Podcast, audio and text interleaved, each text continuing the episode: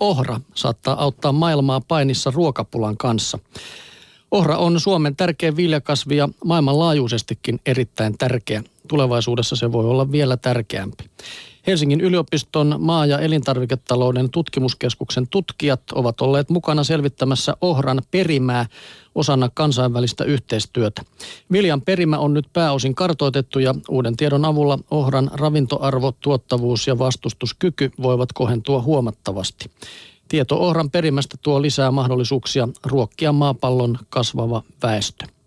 Myös kasvitautien ja ilmastonmuutoksen aiheuttamiin ongelmiin löytyy helpommin ratkaisuja, kun perimä selviää.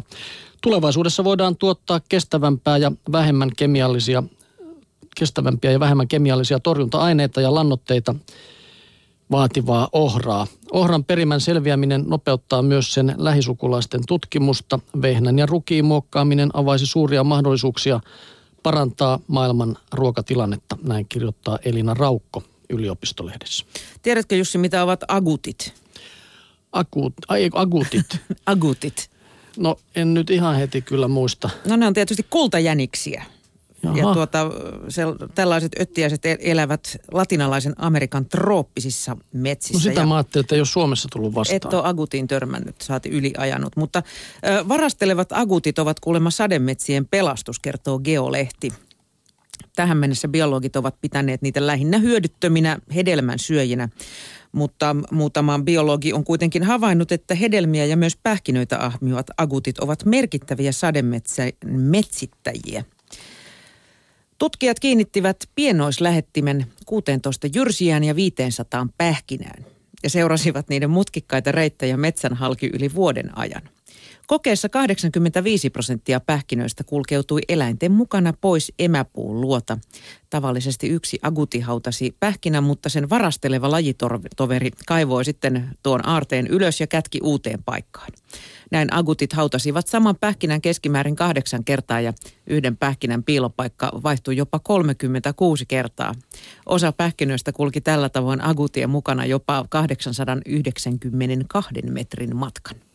Jos metsä on vieläpä terve ja oselotin kaltaiset petoelämät verottavat agutikantaa riittävästi, pähkinä voi jäädä maahan ja pähkinänkuoren sisällä olevalla siemenellä on mahdollisuus itää. Silloin viime kädessä metsä voittaa. Biologit ratkaisivat samalla erään ikivanhan ongelman. Suuret siemenet leviävät Afrikan ja Aasian tropiikeissa lähinnä isokokoisten nisäkkäiden lannan mukana.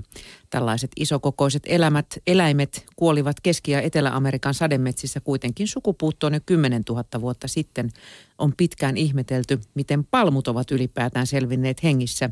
Se lienee varastelevien jyrsijöiden ansiota. Eikö meillä oravat ihan sama homma. Niin, ja niistä oli että se, ne unohtaa, mihin se pähkinä niin. on sitten aina. Hirveitä jemmoja kaivaa ja sitten ei mitään hajua, missä se on. Tuossa toinen tulee pöllimään. Kyllä se näki tässä ihan kuvitteli, että hirveä pähkinärumba on menossa. no, mutta kerrotaan vielä lisää pienistä karvasista otuksista. Nimittäin Tieteen Kuvalehdessä vastataan kysymykseen, että pitääkö paikkansa tämä sopulien itsemurhan tekoväite, että ne niin, niin tekisivät. Sopulit nimittäin kuvataan joskus isoina laumoina, jotka syöksyvät tieten tahtojen tuhoon. No, sopulit ovat myyränsukuisia jyrsijöitä, joiden esiintymisalue kattaa lähes koko Pohjois-Kalotin Lapista Siperiaan ja Pohjois-Kanadaan. Skandinaviassa ja Suomessa niitä tavataan myös etelämpänä. Sopuleja on useita lajeja, joista Suomessa esiintyvät metsäsopuli ja tunturisopuli. Molemmat lajit vaeltavat, mutta Tunturisopulin muuttoliikkeet ovat tunnetumpia ja runsaslukuisempia. Normaalivuosina sopulit elävät hissukseen, mutta jos kanta kasvaa liian suureksi, stressi voi ajaa ne liikkeelle. Tungoksessa sopulit törmäilevät toisiinsa ja tulevat aggressiivisiksi. Ensimmäisenä matkaan lähtevät yleensä nuoret koiraat. Ja toisin kuin joskus kerrotaan, vaeltavat sopulit eivät muodosta laumoja, vaan ne lähtevät yksinään etsimään ravintoa ja rauhallisempia seutuja. Kun yksinäisiä kulkijoita on monta, ne näyttävät laumoilta. Niitä ei myöskään aja itse tuho vietti, vaan kuolinsyynä on useimmiten auton alle jääminen. Myös vesistöjen ylitys päättyy usein hukkumiseen.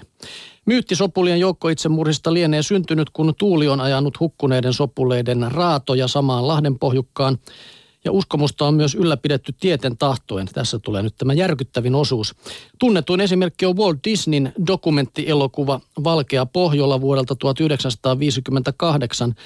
Siinä näytettiin sopulilaumoja, jotka vaelluksellaan syöksyivät kallionkielekkeltä mereen ja uivat kohti ulappaa, kunnes hukkuivat. Mutta kohtaus oli lavastettu, kuvausryhmän avustajat nimittäin paiskoivat eläimiä jyrkänteeltä. Näin Walt Disneyllä sitten. Niin. Suurin osa vaeltavista sopuleista päätyy petojen suuhun. Niitä syövät muun muassa pöllöt ja muut petolinnut, näädät ja ketut. Näin tieteen kuvalehti tämän asian selvitti.